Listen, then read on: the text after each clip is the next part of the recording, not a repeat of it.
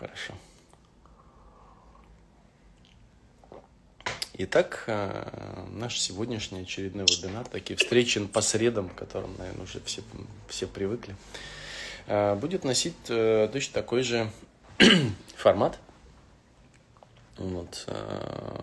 У вас была возможность задать мне вопросы накануне, вот, но также будет возможность вопросы задавать прямо здесь, и я постараюсь на них ответить. Вопросы могут быть любые, которые касаются сферы вашей жизни сейчас, войны, э, ваших чувств, связанных с войной, с отношениями, которые развиваются на этом фоне, с вашей жизнью. Профессиональные вопросы могут быть.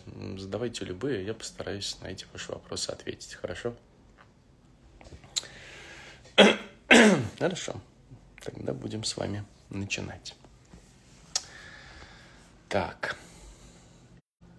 Я тогда открываю как и раньше, сначала вопросы, которые вы задавали, на них отвечу, а потом вы задавайте вопросы в чат, я их тоже про пролистаю и сможем с вами двинуться вперед дальше. Итак.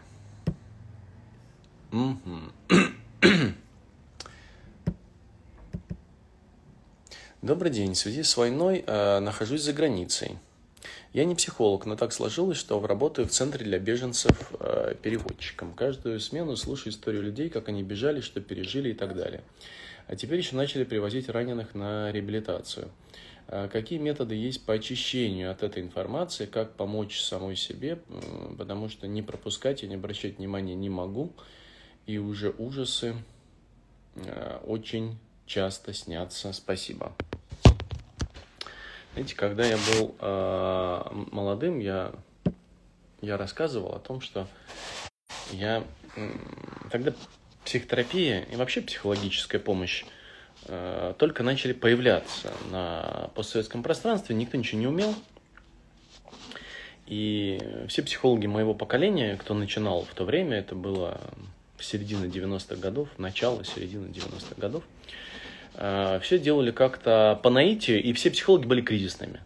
Плюс культуры не было, вот, и люди обращались за психотерапией только тогда, когда было уже край. Ну, в смысле, когда э, жизнь рушилась, э, когда случалась в жизни какая-то катастрофа, это были и кризисы, и травмы, и в общем, мне видится, что любой, кто в это время э, начинал заниматься практикой, он, ну, по сути, кризисные психотерапевты. Вот мы тогда создавали телефон доверия. Их было много. Это была одна из таких э, основных форм кризисной поддержки. Она была посвящена и вообще кризисам, и, конечно же, самое главное, суицидоопасным кризисам. И особенность э, работы на телефон доверия заключалась в следующем, что мы работали вслепую. А, мы ничего не умели, конечно же. Б, мы не знали, что происходит реально с тем человеком, который находится на том конце провода – и могли только слушать. И, а, конечно, а, мы очень быстро обнаружили, что мы близки к выгоранию, потому что бывало так, что там, ну не просто 10 минут, а час, полтора, два мы висели на телефоне, где рассказывали нам какие-то ужасные истории. А, и вот тогда мы находились примерно в такой же ситуации, в которой находились ну, сейчас вы. Эффективнее того, что сейчас я пишу в быту, Понятно, что есть супервизоры, а, есть люди, которые, если работают экстренно, фокусированно, с острыми травмами, гомогенными, используют дебрифинг, они тогда идут в, во вторичный дебрифинг, дебрифинг для дебриферов. Но если такой возможности нет, вы не работаете в составе команды, а, а вот только так, как один человек, все время находитесь в потоке ужасной информации, которая вас а, ну, травмирует – то э, я бы предложил бы сделать что? У вас есть какие-то друзья, знакомые, коллеги, верно? Вот когда у нас этот консультант с телефона доверия слазил, он весь был потный, а, измученный, а, испуганный, возможно. Э, к нему садились там все другие, кто был свободен на, на смене и говорили примерно следующему. Ну, рассказывай. И вот этот человек просто говорил о том, а, там, все, что он услышал, как с ним было, от чего он мучился и страдал, где он себя останавливал, э, потому что вы должны же ну, тоже понимать, когда вы в одностороннем порядке слышите ужасные истории, Если вы психотерапевт при этом, у вас есть тренированный психотерапевт, у вас есть средства, которыми вы можете оставаться сами живыми и делать свои интервенции изнутри того процесса, который есть с вами. Но если вы не тренированы, а судя по вопросу, не тренированы совсем, это означает, что вы только ушами и сердцем принимаете, вы как приемник. И у вас нет возможности а, каким-то образом обращаться с переработанной информацией наружу. И это прямой путь к выгоранию. Вот откуда люди выгорают, если говорить о выгорании психотерапии. Э, что работает только в одну сторону. Ну, потому что любая психотерапия, любой разговор – это диалог. А когда вы находитесь в ужасающем э, режиме э, историй такого травматического свойства – довольно легко можно отключить режим диалога и оставить его только в режиме монолога, а вы как человек, который просто это принимает. И вот это реальный путь к выгоранию. Мы выгораем не потому, что много работали, или не потому, что слышали много историй, а потому что никак с этим сами не обращались. И если вы не научитесь с этим обращаться, то а, это большая проблема. Поэтому психотерапевтов мы специально тренируем, как, встречая ужасные истории клиентов, из этой встречи, в этом моменте, в этой секунде присутствовать, делать интервенции. Но если такой возможности нет, найдите кого-то, с кем вы можете поговорить. Это могут быть ваши родные и близкие, это могут быть ваши коллеги. Э, вы же не, не одна работаете в этом центре для беженцев, и многие слышат эту историю, правда? Может быть, вам имело бы смысл организовать группу, не, неважно, как вы назовете, группу взаимной поддержки или интервизионную группу, если там находятся люди, которые оказывают им психологическую помощь. Неважно, как вы назовете. Если вы в этой группе сможете делиться с тем, что с вами происходит, когда вы слышите эти истории, эффект травматических услыш... Э, услышанных историй снизится. Причем настолько, что это не будет представлять для вас психологической опасности в разы. Вот. Это самое простое, что может быть. Вот тогда этот способ, когда э, два или три других консультанта говорили вот тому, кто сейчас обсуждал, ну, рассказывай, он оказался самым экологичным.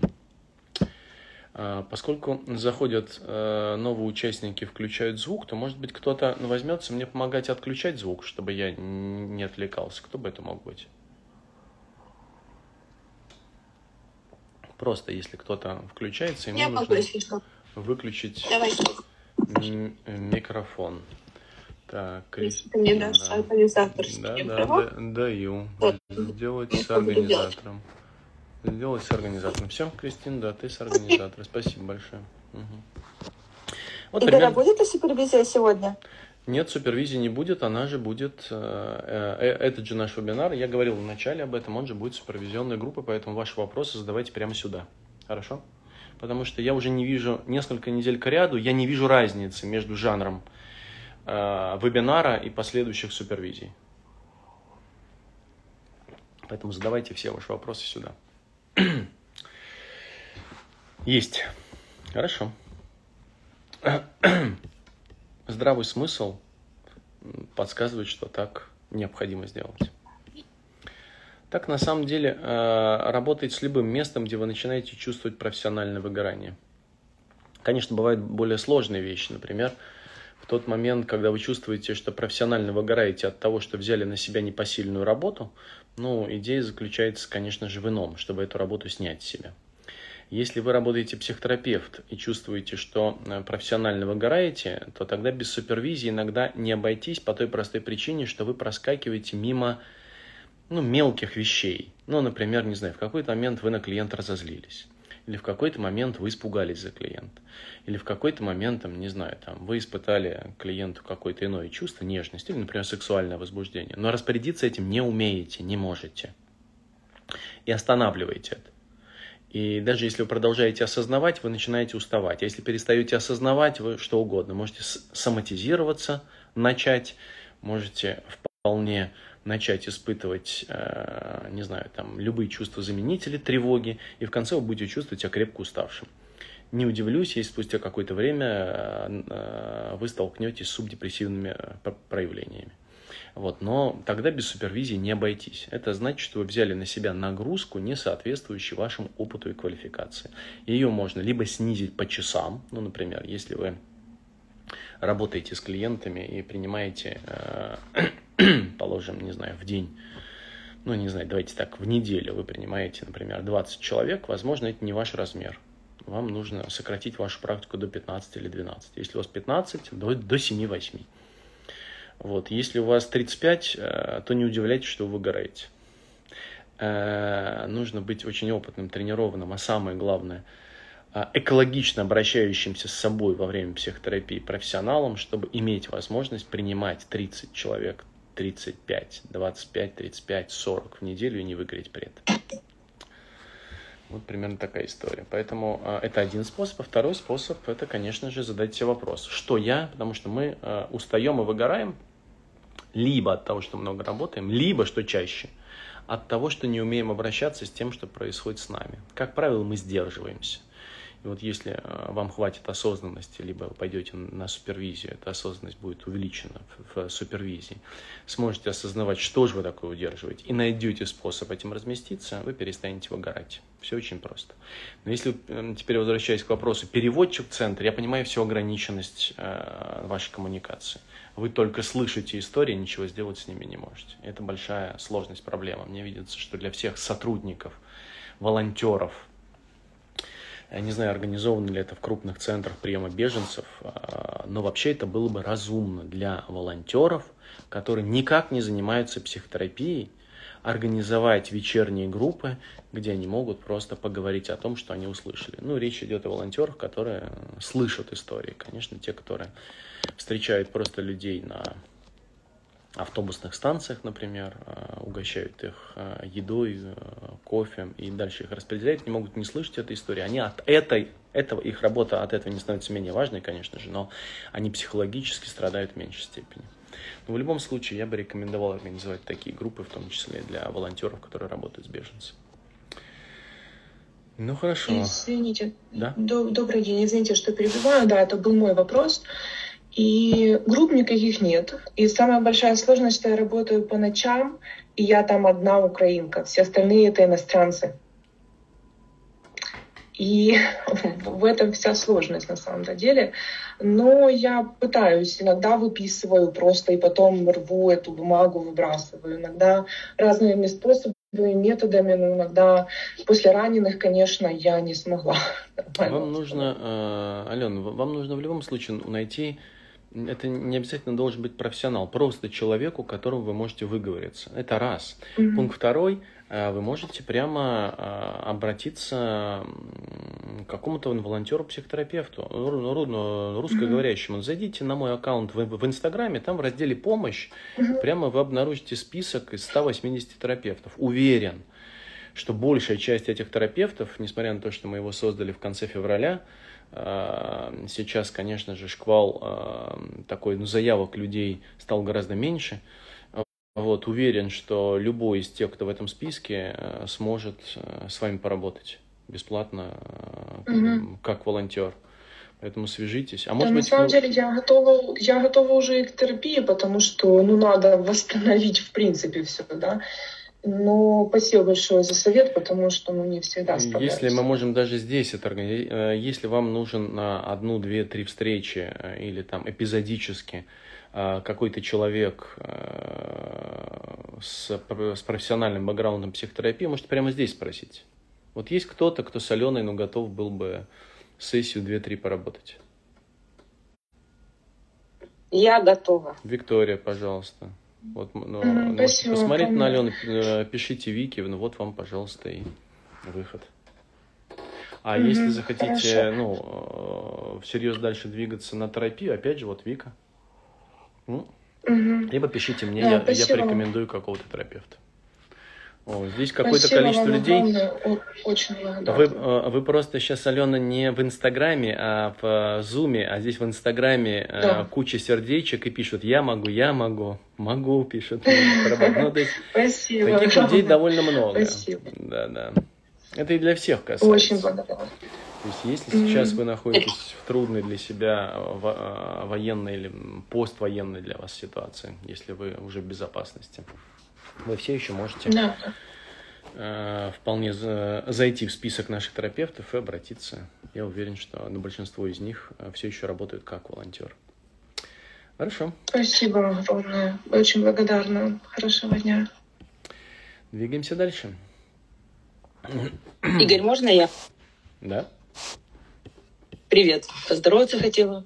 Э, но я хотела вот по поводу прошлого вопроса сказать, что это на самом деле, правда, очень важно, потому что я на себя взвалила непосильную реально ношу с этими всеми беженцами, со всем всем этим. И закончилось для меня это очень грустно.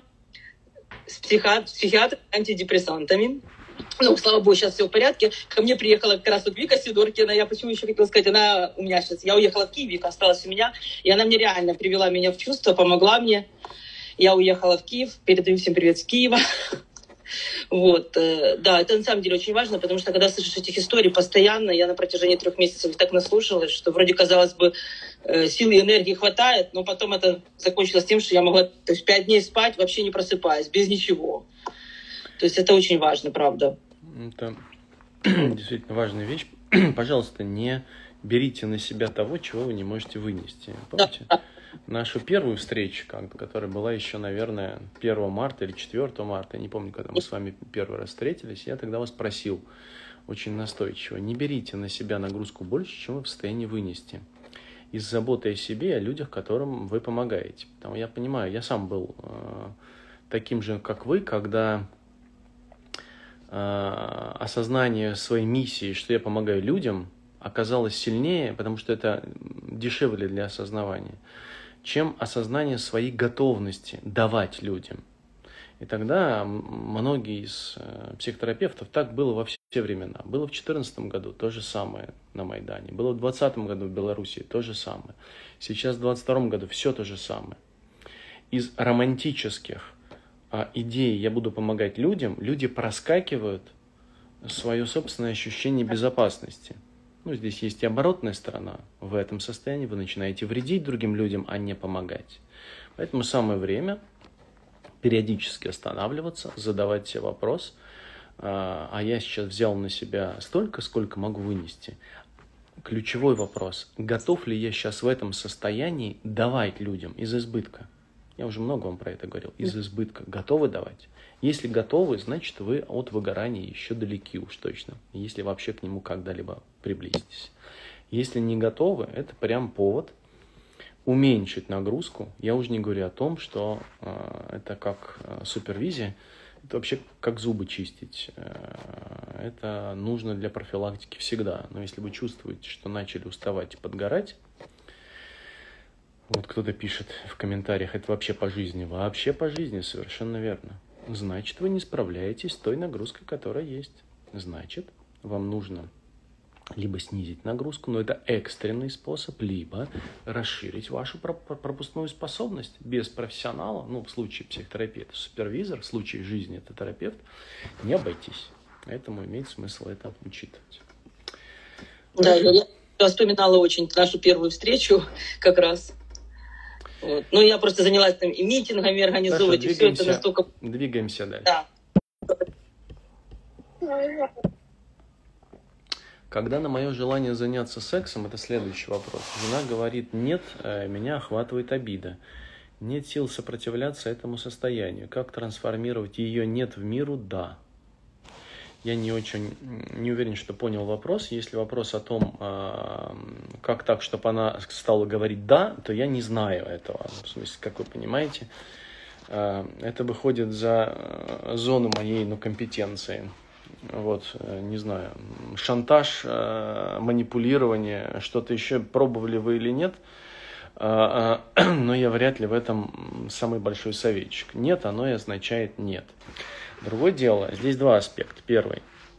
Само по себе то, что вы не выносите «нет», и для вас это, я не знаю, ну, одно дело, если вы вообще живете без секса.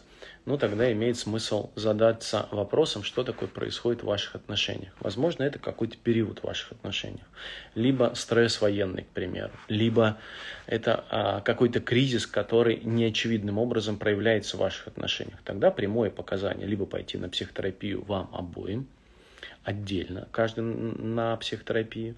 Если вы осознаете а, уровень содержания, самое главное, ваших сложностей, семейного кризиса коммуникации, можете пойти на семейную терапию. Если не очень осознаете, я бы не советовал идти на семейную психотерапию. Пойдите на индивидуальную сначала, каждый по отдельности. Это в том случае, если вы хотите оба менять что-то в своей семье. Вот, и, возможно, это временное состояние либо вашей коммуникации, либо жизни, которая сейчас у всех усложнилась. Не знаю, насколько она усложнилась у вас. Пункт второй. А, если ну, каждый, а, каждый, каждое слово «нет» а, вашей жены вызывает у вас такую реакцию, ну, наверное, это повод для вашей личной психотерапии. Возможно, смысл, которым вы наделяете эти реакции, столь катастрофический, что вам вообще довольно трудно их выносить. А может быть, вам вообще трудно выносить нет, и тогда это тоже повод для психотерапии. Ну, потому что вообще-то наша жизнь, она равным образом соткана из нет и да. Это знаете, когда люди... Это же...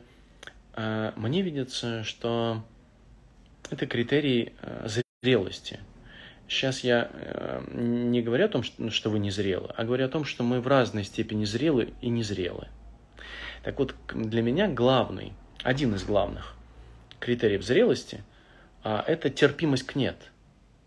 Это роскошь на самом деле. Может показаться так, что это ну, простая вещь. Ну нет, человек же имеет право на нет. Все мы существа независимые, ну как-то э, свободные. Но это теория.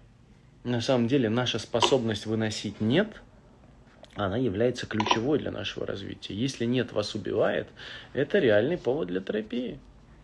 Почему? Не потому, что у вас проблема, да и проблема тоже на самом деле, ну, на уровне комфорта вашего. Но самое главное, что это вызов для вас вырасти.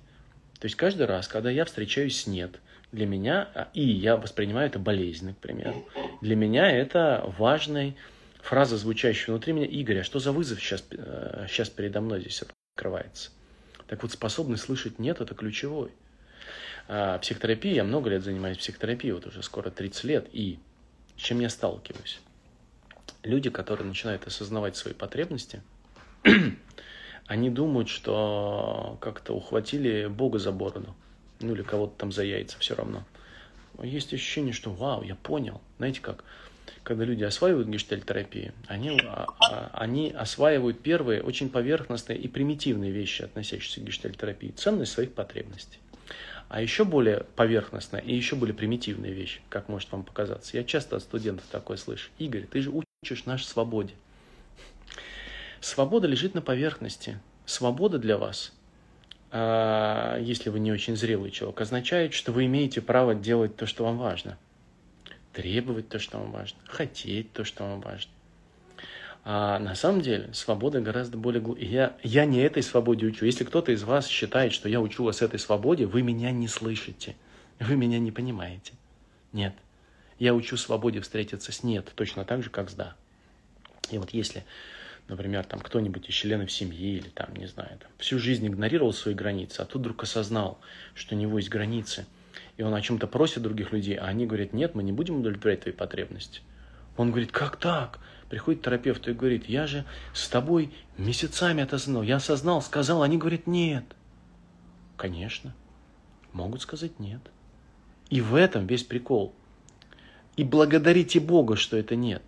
Потому что именно это взрослит вас, а не да. Мир не для того, чтобы говорить вам да. Не только для этого. А, знаете, это как история с молитвой. А, знакомо ли вам или нет, я, я верующий человек, я не очень религиозный.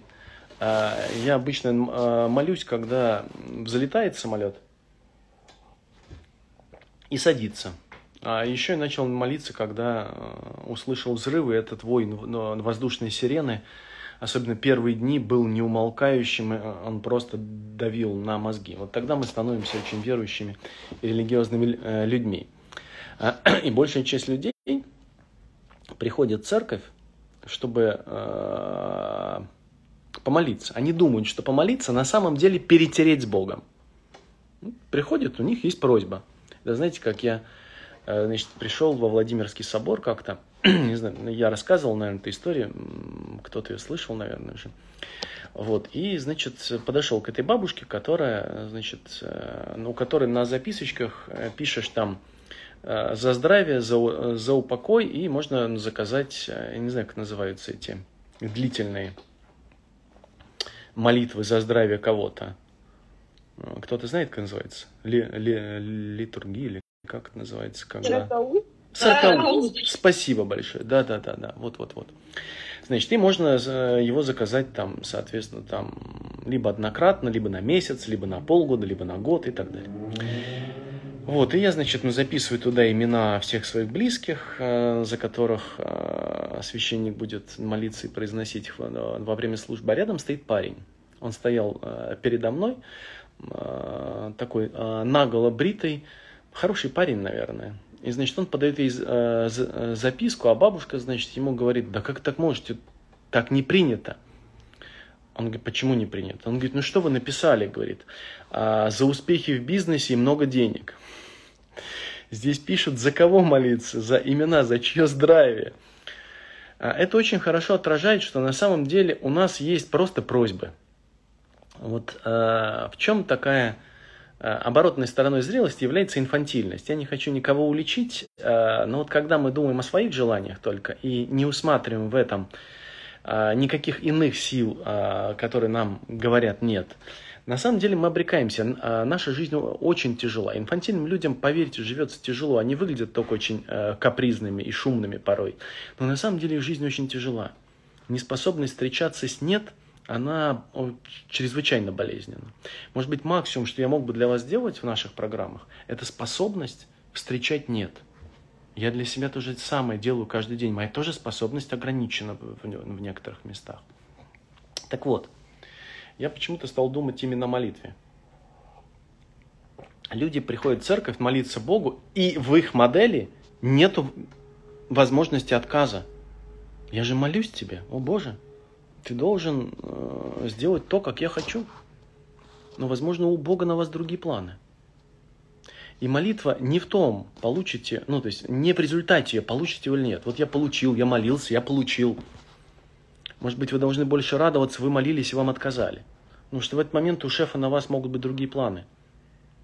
Вы в силу своего скудоумия почему-то думаете, что именно так будет для вас хорошо. Если вы помните, наверное, в школьной программе вы тоже проходили. Э, я думаю, скоро настанет время, когда уже не будут проходить. И, к сожалению, на мой взгляд. Слово полку Игореве. Нет. Песня о вещем Олеге. Помните, когда князю а Волф говорит, и примешь ты смерть от коня своего. Дальше князь и его слуги сделали все правильно. Изолировали коня, которого очень любил князь. В безопасности конь все время был. Князь тоже был в безопасности. Все было хорошо. До тех пор, пока конь не погиб или не умер. Я не помню, как он, своей или смерти он погиб, если вы помните эту историю. И князь пришел попрощаться, ну, поскольку э, э, угроза уже миновала, вот, он уже не может погибнуть от своего коня, он пришел с ним попрощаться. Если вы помните, когда он а, наклоняется над конем, из уха коня вылезает змея, жалит князя, и тот умирает. Вы ничего не знаете про вашу жизнь. Не только не знаете, как вы умрете, но и не знаете, где вы будете счастливы. И поэтому, когда шеф в церкви, или психотерапевт, или муж, или жена, или дети вам говорят «нет», возможно, их устами – говорит шеф, он говорит вам прямо следующее. Тебе это не надо сейчас. Не надо. Тебе сейчас важнее другое. Мы не знаем этого. Но что мы делаем? Мы топаем ногами и говорим, как нет? Я же к этому так шел. Вот кто-то пишет, я уже пару лет прихожу в церковь, только говорю спасибо и ничего не прошу. Спасибо, Алин, большое. Мне видится, это самый эгоистичный самый эффективный, прагматичный способ. Я делаю точно так же. Если ваша молитва основана на благодарности, вы получите больше в разы. Почему? Все потому что В просьбе вы в дефиците всегда. В той просьбе, которую я сейчас описываю. А благодарности всегда в избытке. Понимаете? Вы уже в молитве. Уже в этот момент шеп для вас делает многое. Уже в этот момент вы получаете. Когда вы от чего-то только хотите, ранитесь, что не получаете, у вас большие проблемы. Поэтому многие из вас, наверное, имеют опыт раниться меня, вот когда я не даю вам то, чего вы хотите. Или даю вам то, чего вы не хотите. Но считайте меня глазом Божьим. Возможно, я и нужен здесь, чтобы сказать вам ту фразу, которая есть. Я же, в свою очередь, отношусь также и к вам, и к другим окружающим меня людям. И иметь мудрость, встретиться с «нет», оставаясь терпимым, гораздо более взросляще и эгоистично, в смысле пользы, которую я могу получить, чем вцепившись своими ручонками в остервенении, кричать «где же да, где же да, где же да». Оглянитесь э, в своей жизни вокруг и задайте себе такой вопрос. Вот вы сейчас благодарны тем, кто вам все время говорил «да», или как-то благодарности, любви, особенно благодарности, у вас почему-то так же много. Здесь не важно, да, нет, это не в смысле молитесь на того, кто вас бьет и говорит вам нет. Нет, я, я не про это говорю. Я говорю вам о том, что если другой человек сохраняет любовь и уважение к вам, глядя на вас, возможно, с большим состраданием и с любовью, говорит вам нет, возможно, он-то как раз в вашей жизни участвует в гораздо большей степени, чем тот, кто говорит вам все время «да». Но еще раз, не привязывайте теперь «нет» к пользе, в смысле э, «бьет, значит, любит». Вообще не про это философия, а про вашу способность встречать «нет» ровно так же, как «да» с благодарностью. Вот в чем весь вопрос. Это колоссальный вызов. Я не хочу выглядеть сейчас как человек, который понял суть истины и теперь свысока вас учат. Каждый день я принимаю тот же вызов, на который обращаю сейчас и ваше внимание. Но именно это оказывается для меня самым важным. Двигаемся дальше. Добрый день. Игорь, у меня такой вопрос. Когда просматриваю новости и ролики в YouTube, замечаю, что травмируюсь такая полевая травма, наверное, сейчас у многих, кто в Украине, и это вызывает у меня страх, ужас, злость, желание мести, чувство несправедливости от увиденного разрушения, жестокости, пыток, насилия, от которых страдают обычные люди, а также горевание. Э, Все вместе плачу, переживаю об этом. И я думаю в связи с этим э, про то, э, про то, что самое страшное в этой войне – это расчеловечивание, когда оккупанты не видят здесь живых людей, только объект для уничтожения и подавления. Мой вопрос – что может вернуть эту человечность другой стране и как самому в этом выжить и остаться чувствующим? Хороший вопрос, спасибо.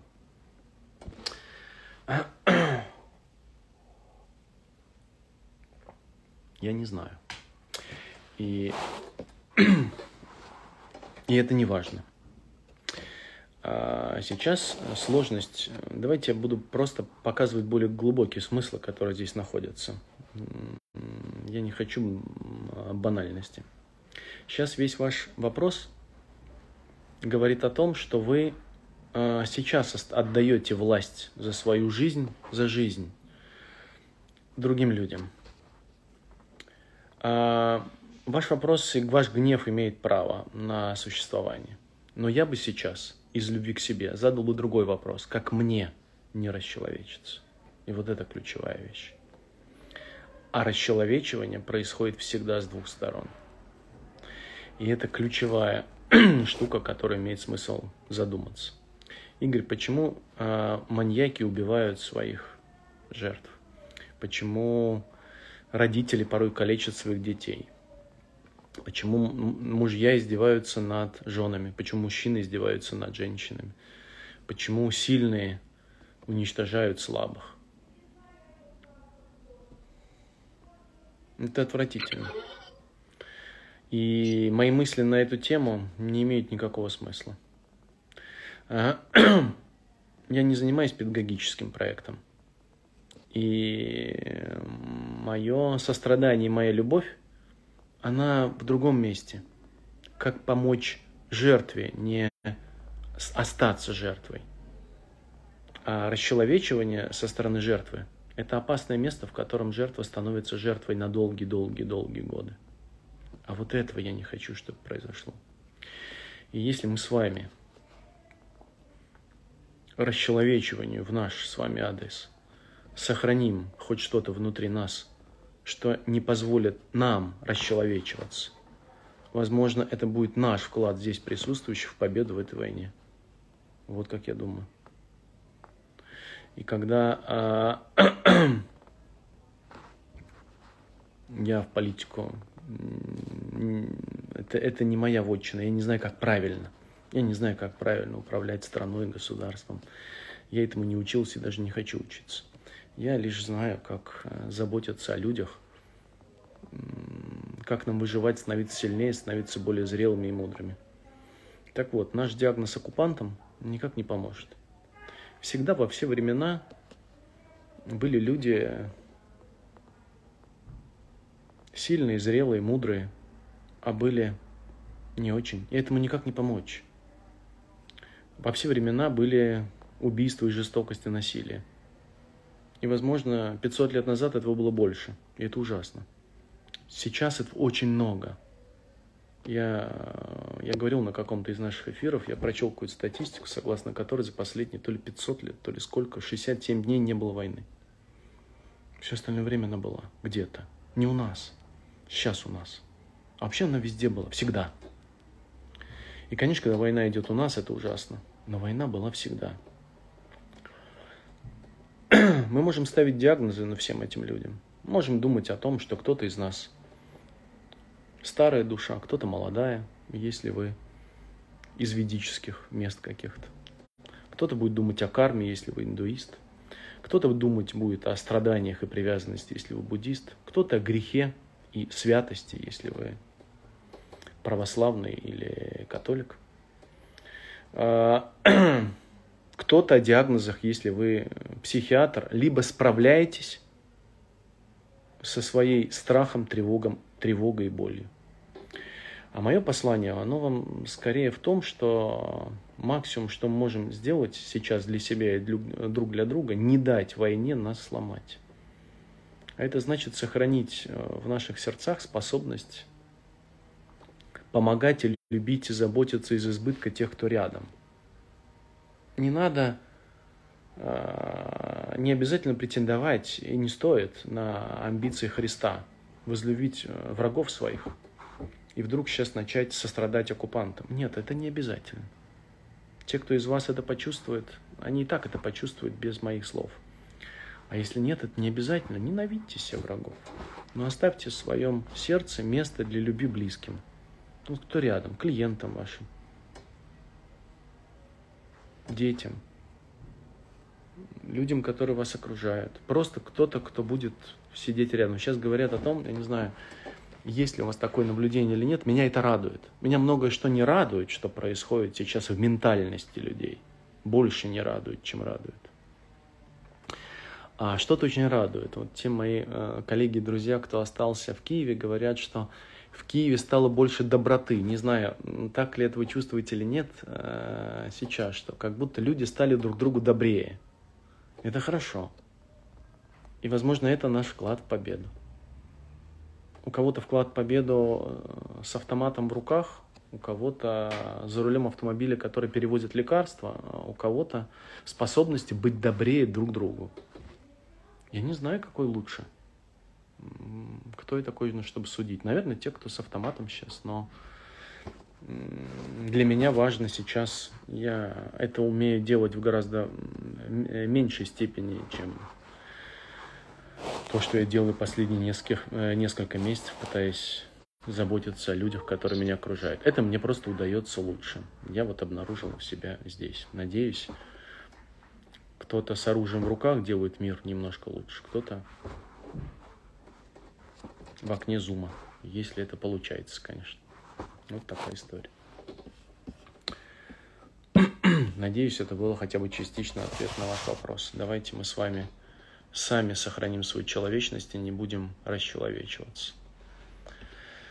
Ну, а дальше вопрос суда, наказания и так далее. Я в этом не специалист, но, наверное, а, звезда должна найти своего героя. И, наверное, справедливость должна быть восстановлена. Как? Я не знаю. Может быть, он знает, но не. Три месяца спустя начинаю оживать. Появляется интерес и вкус э, к жизни, но по чуть-чуть. Пока боюсь жить на полную катушку, снова могу выделять время на профессиональную литературу. Возможно, вернусь в группу скоро. Не знаю, наверное, о нашей группе речь. Но как быть с интенсивом в этом году? Боюсь, не успею вернуть чувствительность, и он пройдет мимо меня. Одна из причин, по которой э, мы решили э, потихоньку, не травматично возобновлять э, частично процесс обучения, так же как сохранить конференцию интенсив, заключается как раз вот в том, это связь с предыдущим вопросом в некотором смысле, что несмотря на то, что все в мире говорит, заставляет потерять чувствительность, может быть, наша работа заключается в том, чтобы не дать эту, эту возможность сделать. Ну, если говорить об интенсиве, это одна из э, ключевых мест, где эту чувствительность мы не даем потерять. Так было всегда, все эти годы. Так остается спеть. Вообще психотерапия, она, мне видится, для этого и нужна.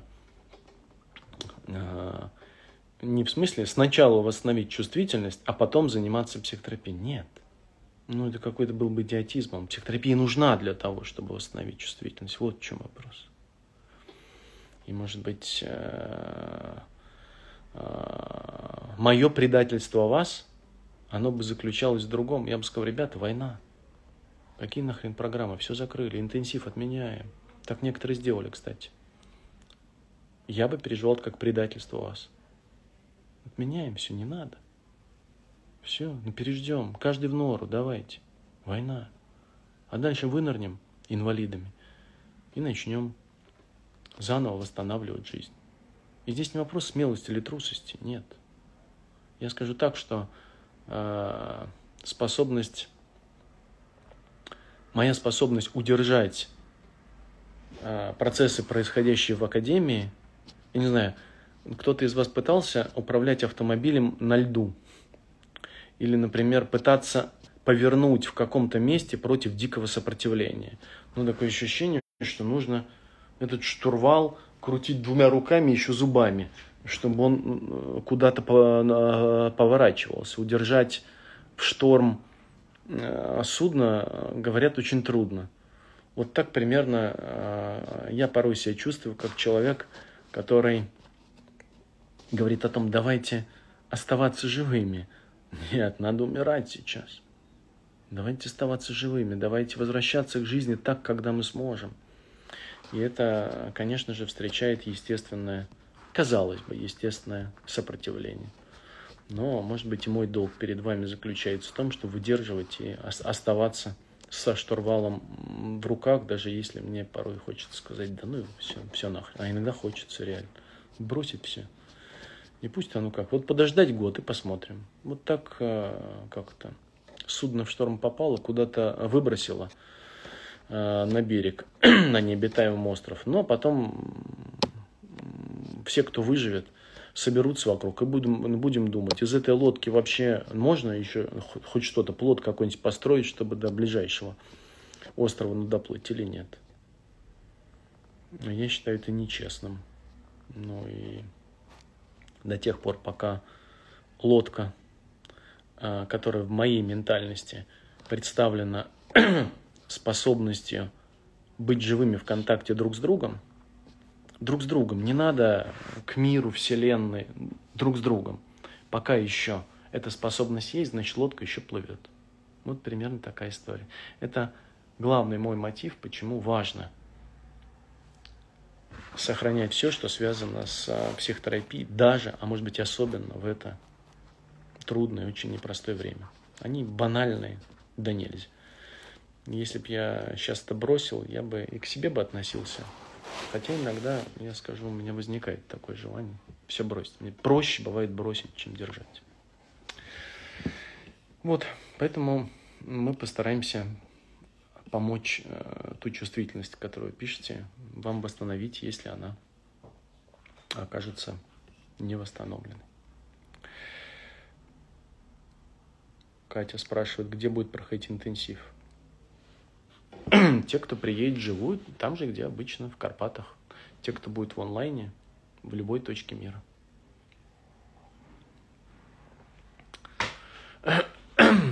Ну что ж, ваши вопросы из вопросника закончились. Я в чат сейчас залезу, да? Попробую ответить оттуда на вопрос. Вот. Лена спрашивает, по каким признакам я могу распознать угрозу для своей безопасности при общении с психически нездоровым человеком? У нас в программе, в обучающей программе, есть такой курс психиатрической пропедевтики. Это когда мы рассказываем во всей психиатрии, большой, малой психиатрии, через призму а, феноменов, которые проявляются в этом контакте. Поэтому ответ на твой вопрос, он а, состоит из двух слоев. Один слой, он внешний, феноменологический после прохождения пропедевтики станет немножко понятнее. Это ключевая штука, которая очень нужна. Второй слой, он слоем глубже. Твоя чувствительность, здравый смысл и способность быть живой.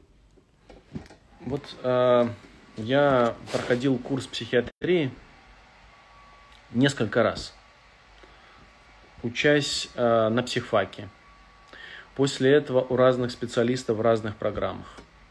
Когда у нас Э, в Академии мы запустили курс такой внутри Академии, э, курс психиатрической пропедевтики. Я всегда очень хотел, чтобы этот курс читал человек, который с большим бэкграундом психотерапии с одной стороны и практикующий психотерапевт сегодня с другой.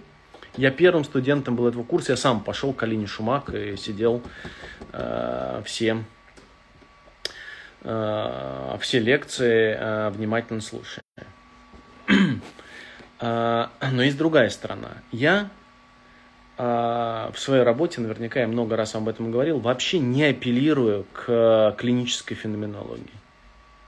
По сути, а, если ваша чувствительность будет настолько высока, способность осознавания широка и глубока для того, чтобы поддерживать режим переживания, клинические знания вам не будут необходимыми, как мне видится. Поэтому отвечает на твой вопрос, Лен, из, из здравого смысла. Ты внутри почувствуешь в виде дистанции, темпа с этим человеком, границ, вообще желание продолжать ли контакт или нет, и свести его к минимуму, к нулю или к каким-то действиям. Естественным образом, а, если ты не осознаешь, встретившись с психозом, ты будешь убегать. Но если ты осознаешь и глубоко осознаешь происходящее, и ты не сможешь убежать, тогда единственная возможность у тебя будет сохранять контакт, не давая возможность ему распространяться широко на других людей. Я помню, я как-то оказался в группе, где у одного участника было обострение э, его психотической истории. Все, что я делал в этой группе, поддерживал контакт с ним, изолируя его от контакта с другими людьми три дня подряд. Вопрос в любом учебнике э, людей, которые занимаются психотерапией, не психиатрией, психотерапией с психозами, вы это увидите. Если вы хорошие книги прочтете, вы это также увидите. Но изнутри сердце вам все равно это подскажет. Так вот, пока сердце вам не подсказывает, психиатрическая напропедевтика не позволит вам себя покалечить. Но когда сердце начнет вам подсказывать, вы будете опираться на него не в меньшей степени, чем на клиническую, на феноменологию. Вот такая история. Два слоя. Я бы стремился ко второму, но первый является ключевым, который обеспечит вам безопасность. Так.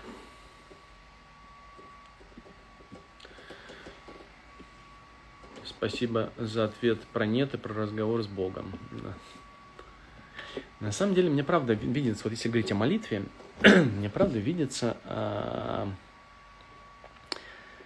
а, ценность молитвы в самом экзистенциальном акте. Вот когда вы приходите, и то, на что вы способны в молитве, не, не важно. А, я не так часто бываю в церкви, но молитва же она внутри вас. Это не что-то, что обязательно сопровождается определенным ритуальным дискурсом. Это то, что есть внутри вас. Это состояние, интенция движения вашего сердца. А, так вот, мне видится, что а, само по себе обращение к шефу, оно уже в своем пределе является молитвой вне зависимости от ее результата. Это уже сам по себе акт. То есть, грубо говоря, э, если вы сейчас думаете в терминах пользу, пользу вы получаете сам, в самом процессе, а не в реакции на, на нее. Дальше люди говорят, я молился и получил. Но это лишь инфантильная реконструкция э, ну, э, ценности отношений с Богом. На самом деле не в этом ценность. Ценность уже в том состоянии сердца, в котором вы обращаетесь к Богу. Это может быть не Бог, это может быть ваш терапевт, ваш клиент, ваш ребенок, с которым вы общаетесь, смотрите ему в глаза. Там Бог живет. Он не обязательно живет в церкви, он не обязательно живет в каком-то в каком-то месте, он там. И он не в ребенке, как вы понимаете. На самом деле он всегда был вами. Он всегда был вашим сердцем. Не в вашем сердце, не за пределами вашего сердца, не в глазах ребенка, не в иконе, не э, в небесах, не в стихиях, э, не в грозе молнии, не в персонаже с бородой с потолка э, Сикстинской э, капеллы. Он всегда был в, вас, в вами.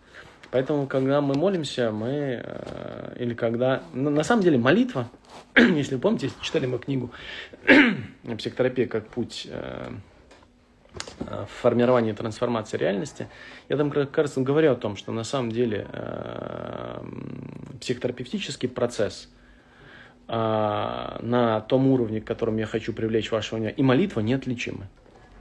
По сути, это один и тот же процесс. Примерно такая история. Так.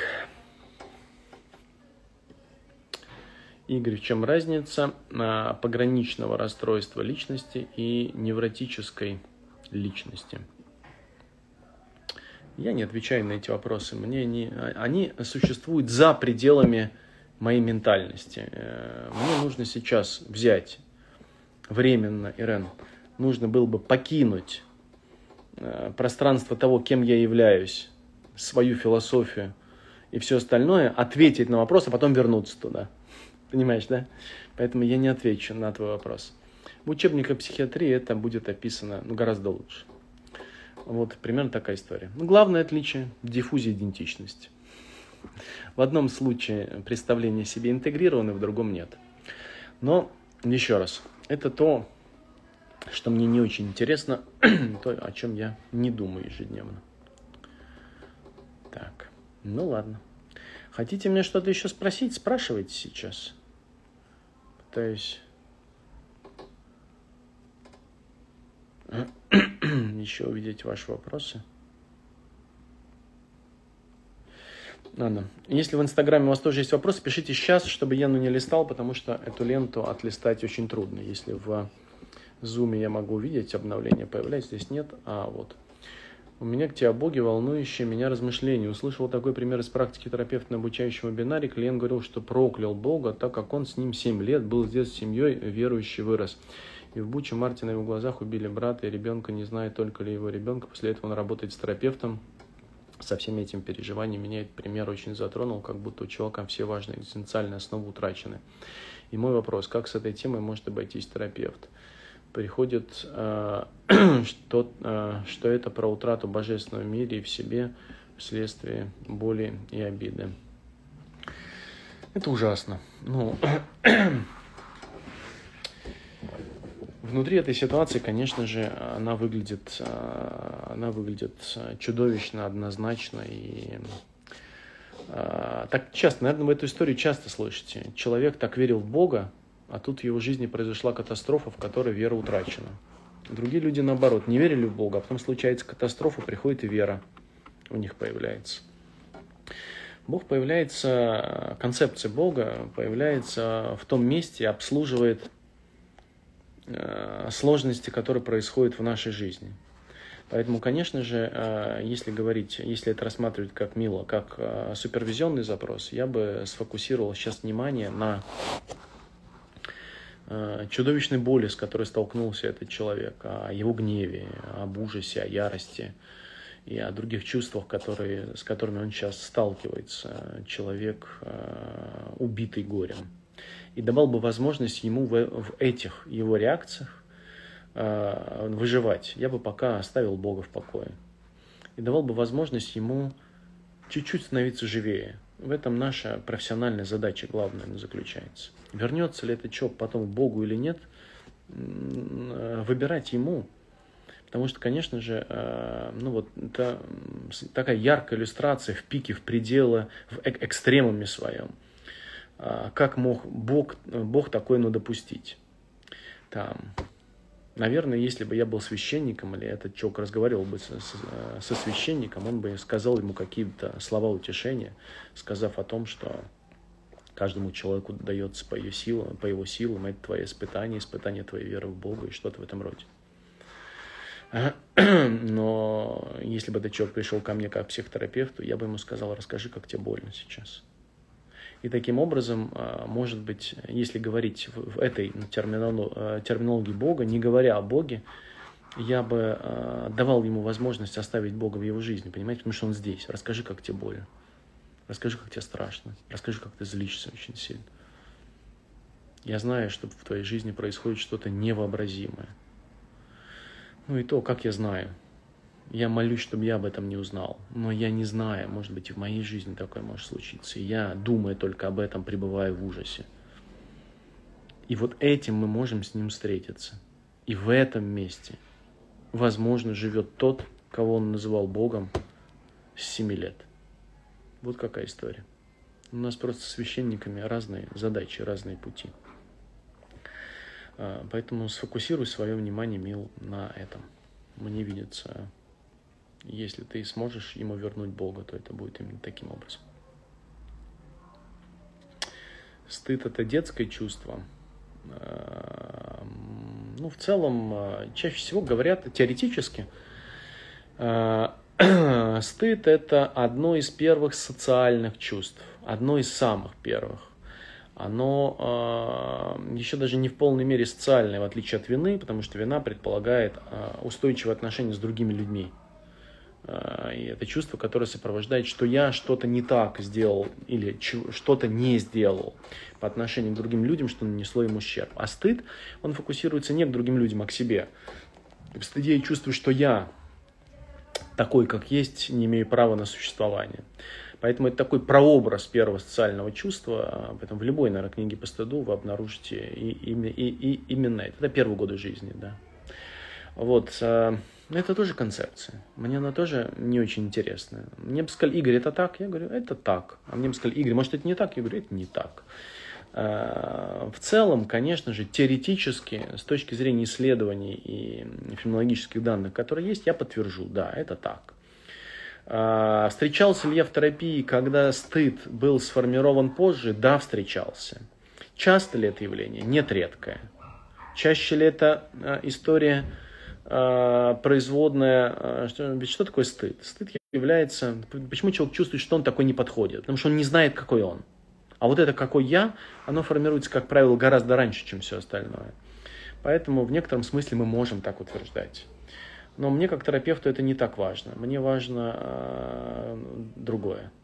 Насколько он способен переносить стыд, насколько он способен там оставаться живым, насколько он способен устойчиво осознавать, кто он, каковы его ценности в контакте со мной, а его желания, глядя мне в глаза и присутствуя в этом моменте, тогда с точки зрения этих же книг, э, научных книг по студу, начинает формироваться гораздо более целостный образ себя.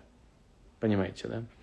Вот, и когда он начинает формироваться, человек становится более устойчивый, стыд его больше, э, он становится э, переносим. Задача не избавиться от стыда. Если бы мы сделали нашу культуру бесстыжей, была проблема большая.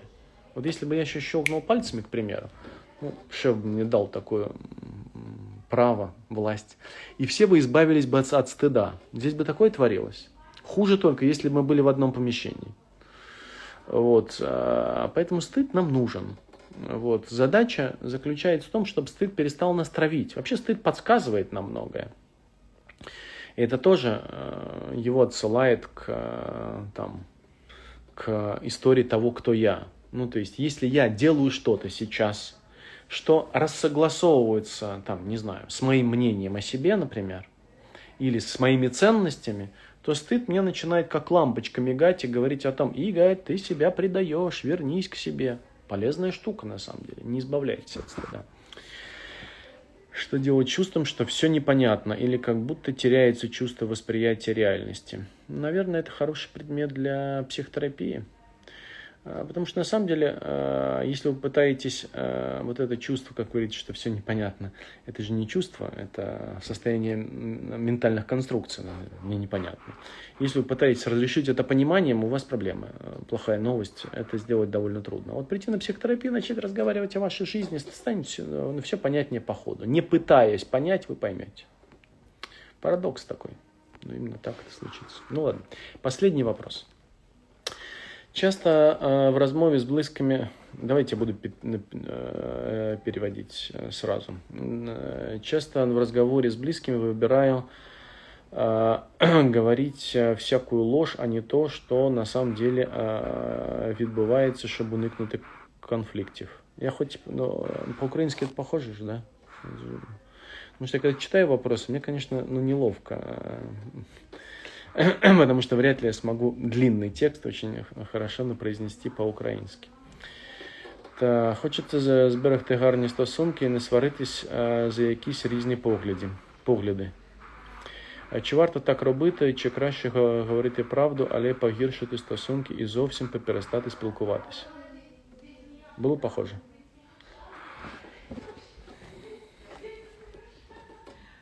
Не знаю. Я знаю, что ВКонтакте э, сердце как-то подсказывает. Знаете, когда вот я разговариваю с человеком, с которым у меня трудные отношения, он ни хера меня не понимает, кажется. Тут же какой вопрос? Либо я как-то так говорю, что он меня не понимает. Помните смешной такой эпизод из фильма, кажется, э, э, Иван Васильевич меняет профессию. Помните, там режиссер Якин Э, попадает под раздачу э, Ивана Грозного настоящего, который с прошлого прибыл. Он ему что-то невнятное э, говорит, значит, тот ему угрожающий Иван Грозный что-то говорит. А Яхин говорит, вы меня не так поняли. Он говорит, так как же тебя понять, коль ты не говоришь-то ничего. Поэтому, если вас мир не понимает, есть базовое, базовое послание, оно примерно следующее – смысл послания в той реакции, которую оно вызывает. То есть, другими словами, если вы что-то другим говорите, они не врубаются в том, что вы говорите, здесь два варианта. Либо они тупые, либо вы слова выбираете неподходящие. И какой из этих вариантов, мне неизвестно. Здесь несколько вариантов. Первое, постоянно работаете над тем, чтобы донести то, чего вы хотите, а самый эффективный способ не подумать, какая должна быть формулировка, чтобы она была более эффективна, а изнутри контакта послушать, что сердце вам сейчас говорит, и слова подберутся по ходу. Как правило, это будет самая простая формулировка, самая прямая с меньшим количеством поворотов, и она будет самой эффективной. Но заранее вы не сможете ее предугадать она будет неэффективна, если вы заранее все, все предугадаете. Конечно, если вы занимаетесь позиционными переговорами и заключаете сделки ежедневно, вам ну, нужно тренировать язык переговоров. Но если вы хотите с близкими наладить отношения, то я бы рекомендовал вот этот способ. Но может оказаться так, что сейчас а, этот другой человек вам, вас не в состоянии услышать. А, и, о, ну не знаю, его состояние, он может быть в аффекте. Б. Уровень его зрелости может не позволять это. И тогда перед вами вызов. Вы готовы подождать? Вот психотерапия – это прямо ключевая штука. Ключевая. Если вы нетерпимый человек, не суйтесь в психотерапии. Я стал становиться психотерапевтом в тот момент, когда я стал утрачивать ожидания от своих клиентов. Я что-то говорю клиенту, он меня не слышит, говорит, это э, вообще это не про меня. Я что говорю? Вы многие видели это, говорю, забудь об этом. Расслабься. Мы все равно окажемся в том месте, где нужно, тогда, когда нужно. И если это место важно, мы еще 10 раз там окажемся. Если я буду про- проталкивать свое, мы до, до него долго не дойдем. Поэтому я перестал ожидать что-либо. Мои клиенты стали меняться быстрее, чем у остальных, только в тот момент, когда я перестал их куда-либо толкать. И вот это важная вещь. Я перестал ждать вообще я все еще жду от своих детей и близких, вот это у меня проблема пока еще. А, но от людей, а, которые чуть дальше от меня, чем мои дети, моя жена, Вот мне уже гораздо проще с братьями, с родителями своими, там, с коллегами, с клиентами. Еще проще, проще, проще. Вот мне бы с детьми бы разобраться, еще перестать от них ждать, и с женой. И тогда будет вообще прекрасно. Но реально, мои клиенты стали меняться гораздо быстрее. Я здесь просто. Я же никуда не ухожу. Мы встречаемся раз в неделю, в это время. Мудрость победит. Шеф победит. Я э, не претендую на его роль вообще.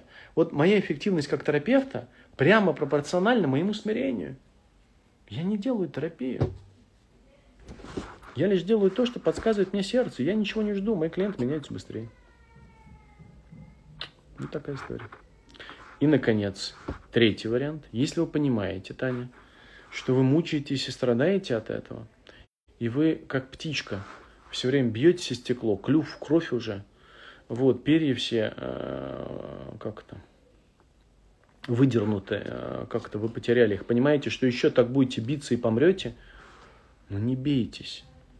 Я в какой-то момент в своей жизни понял, что отношения не должны быть трудными. Я понял, что отношения вообще людям нужны, чтобы быть простыми.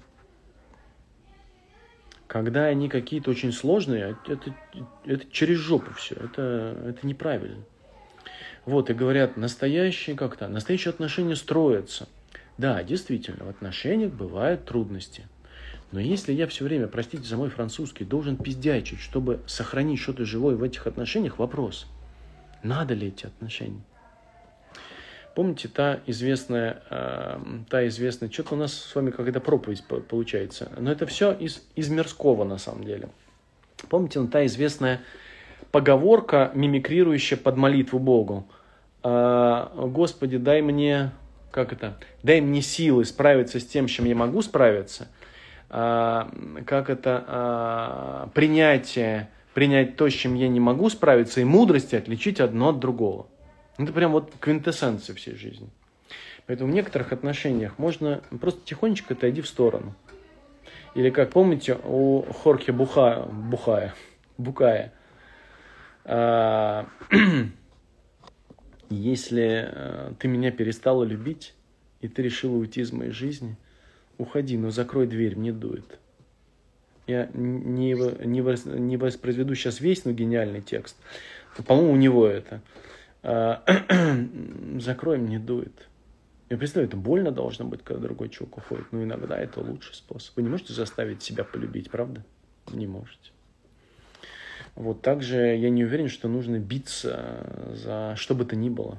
За отношения. Нет. Отношения должны быть сильнее, чем ваша битва. Если вам есть... У Ницше, помните, это гениальная фраза – человек, а, он, он, он, он афоризмами пишет, по-моему, звучит так. Человек вынесет любое как, если знает зачем. Так, кажется, по-моему, у него звучит. Если вы понимаете, что вы любите этого человека и хотите быть рядом с ним, и находитесь в этом состоянии, то из этого внутри состояния у вас подберутся слова, чтобы посражаться за вашу жизнь. И если вы вымучиваете вашу семью, и уже, ну, все, что вас держит, это нелепой концепции о том, что нужно промучиться, как ваша бабушка, всю жизнь. Вот, похоронить, наконец, деда, чтобы стать счастливой, но уже поздно. Вот, и если вы эту концепцию все еще исповедуете, конечно, это проблема. И тогда лучшее, что можем сделать, это расстаться. Почему 60 с лишним процентов семейной терапии заканчивается разводом? Ужас, говорят. Да нет, благо. Слава Богу. Может быть, лучше, что эти люди могут сделать прекратить мучить друг друга. Представьте, что у ваших внуков будет. Мои баба, бабушка и дедушка, бабка и дедка, дед и баба, прожили 75 лет или там 50 лет. А сколько там свадьба самая большая? 75 же бывает, да? Это какая? Бриллиантовая какая-нибудь, да? Золотая 50, платиновая сколько? Ну, короче, платиновая, наверное, какая-нибудь. Прожили, ненавидя друг друга. Вот это, блядь, рекорд. Мало того, что себя покалечили – так еще и детей, еще и внуков, еще и правнукам достанется, поверьте. Вот поэтому мне видится иногда, что самое счастливое, что могут сделать люди, это просто дать возможность друг другу быть счастливыми, развестись друг с другом. Может, наконец-то как-то освободиться место и появится место для кого-то другого, кто может вашего мужчину или вашу женщину сделать счастливым. Это легко сказать, но трудно сделать, потому что боли внутри, конечно же, а на поверку страха и вины больше, чем любви. Уже давно. Вот так примерно. Поэтому, а, искать другие слова, б, выстраивать границу ту, которую хотите, в, расстаться, если не можете, г, подождать, если вы э, хотите если это не противоречит с вашим сердечным посылом, то будет дальше лучше. Да. Спасибо, что так честно искренне поделились тем, что все еще ожидаете что-то от детей и жены. Значит, я не одна такая, аж полегчало. Да. Да, но имеет смысл стремиться. Наши дети, так же как наши клиенты, пришли в этот мир не для того, чтобы соответствовать нашим ожиданиям. И худшее, что можем сделать для наших детей, это формировать эти ожидания. Вы думаете, что вы что-то знаете про их вызовы? Да ни хрена. Вообще ничего.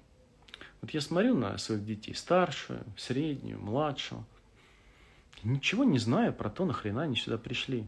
Я был молод, мама говорила мне, Игорь, вот объясни мне, ты психолог, вас же у меня трое, у меня два младших брата. Я вас одинаково воспитывал. Почему вы такие разные? Я тихонечко смеялся себе в ус. Я никогда не переделывал свою маму. И думал, ну, конечно, я-то замечаю, что послания она давала разные. Моим братьям, мне, поэтому выросли разными. Прошло время. Жизнь меня била, теребила, пугала, угрожала. В общем, всячески меня штормила. Особенно за последние пять лет. Так перештормила, что мама не горит. И я стал задумываться, правда ли мы разные, потому что мама по-разному нас воспитывала? Или мама нас воспитывала и послание давала, потому что мы разные? И примешь ты смерть от коня своего. Пути Господни... Опять скажут, что Погодин на своих вебинарах проповедью занимался. Неисповедимы. На самом деле, а, мне видится, что вот у моих детей свои вызовы. Свои вызовы, которые стоят перед ними, о которых я ни хрена не знаю. И, возможно, никогда не узнаю. И, возможно, они узнают о своих вызовах, которые стояли перед ними сейчас, когда я умру. И хорошо, если осознают. И если моя работа если можно так выразиться, по отношению к детям, и есть, то она заключается в том, чтобы помочь им, внимание, догнать свои вызовы, догнать в смысле осознать и принять их. И при этом про содержание этих вызовов, их, я могу ничего не знать, это не обязательно. Могу и узнать, если они захотят поделиться. Но зная про свои вызовы в жизни, я их собираю как мозаику десятилетиями. И сейчас некоторые вещи э, в том, как я жил, когда мне было 5-10 лет, я начинаю замечать смыслы их, ну, смысла плохое словечко. В какой вызов сейчас они разворачиваются, когда мне 48? Только сейчас. Узнает ли об этом моя мама? Она сделала все, что могла, из той позиции, какой могла. Мама у меня тоже не случайно такая. И я у нее не такой случайный. И, может быть, если я дам возможность своим детям учить меня так же, а кавычу это слово учить, как я их, а кавычу это также слово, это может быть лучшее, что я могу сделать. Учиться у своих детей так же, как они учатся у меня, не пытаясь контролировать этот процесс. Все равно жизнь сложится так, как сложится, и никак иначе. Буду ли я этому сопротивляться или нет? Вот представьте, что вы как-то уже находитесь. В аквапарке же э, наверняка бы были не раз, да? И наверняка знаете, что если вы уже в своей жопой в трубу, в трубу попали, хотите вы или нет, вы по точно заданному сценарию пролетите через эту трубу, и ваша жопа упадет в воду в том месте плюс-минус. Конечно, креативность какая-то может быть внутри. Но там внутри уже ничего не... Все, вы живете вы уже живете. Как-то вы уже выбрали себе папу и маму. А теперь вы еще и мужа себе выбрали жены. Думаете, случайно? Аналитики чешут репу, говорят, нет, не случайно. И приведут 10 тысяч аргументов, почему мы выбрали. Я ту же позицию займу, не случайно. Только мне насрать на эти аргументы. А, мне скорее гораздо важнее, как со всей этой хренью я буду дальше обходиться. Вот я уже в трубе, уже жену выбрал, какую выбрал, уже детей родил, ну каких родил, уже смотрю на них ежедневно, что-то мне нравится, что не нравится. Все, что я могу в данной ситуации в трубе, это быть максимально внимательным, чувствительным и осознанным и свободным к выбору в том, что происходит. И тогда с большей степенью вероятности с каждым годом в своей жизни, чисто из прагматики, я буду становиться более счастливым, вот, а то, что находится за, э, за кадром, я буду принимать э, вызовы своей жизни – а дальше не знаю, там, верю ли я в следующей жизни, не верю я в следующую жизнь. Э, или верю я, что ближе мне, в прошлое и будущей жизни, но как концепцию, которых никогда не существовало, так же, как и меня сейчас, который с вами разговаривает. Это вопрос лишь, э, в какую концепцию мне это облечь. Но я же могу сейчас надуть щеки, сидеть с важным видом и говорить вам следующее. Друзья, послушайте меня внимательно. Когда ваша жопа пролетает мимо этого шва в пяти метрах от верхушки трубы, вам нужно сделать следующее действие. Подогнуть левую ногу к подбородку, а правую вытянуть вперед. Тогда вы это пройдете лучше. Правда в другом. Что бы я ни говорил вам, дальше вы э, что, что делаете? Услышали вы и говорите, охренительная вещь, я попробовал, вообще сработало. Вы думаете, что сработало только потому, что вы попробовали, только потому, что я сказал. Но нет, вы меня нарисовали, того, который вам сказал, и вы это попробовали. На самом деле вы в трубе. Ничего не изменилось. Вы летите по той же самой трубе, только с гораздо более важным высокомерным видом. Все, что отличается. Ваша жопа и там, и там. И там в трубе, и там в трубе. Только в одном случае вы важный человек, а в другом случае просто живете. Понимаете, да? А, вы просто теперь знаете, как, как правильно вам а, поступать с движением вашего тела, чтобы движение по трубе было лучше. Это очередная концепция, не имеющего никакого отношения к реальности. Ну что ж, надеюсь, я окончательно вас запутал одних – и дал почву для размышлений другим. И наше время с вами останавливаться.